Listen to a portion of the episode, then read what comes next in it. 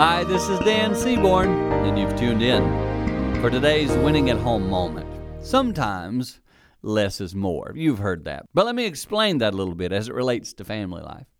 Quite often we can chase things, you know what I mean by that stuff, all these things we go after, thinking if we get more, it'll be better. And often we get to the end of that and go, hmm, this wasn't what I was thinking. In fact, there's quite a bit of disappointment and sometimes less. Focusing on that side of things and building more into the people that are around you can be beneficial. Often we want to give our kids the best, the biggest house, the nicest car, and then we get there and go, hmm, this isn't satisfying.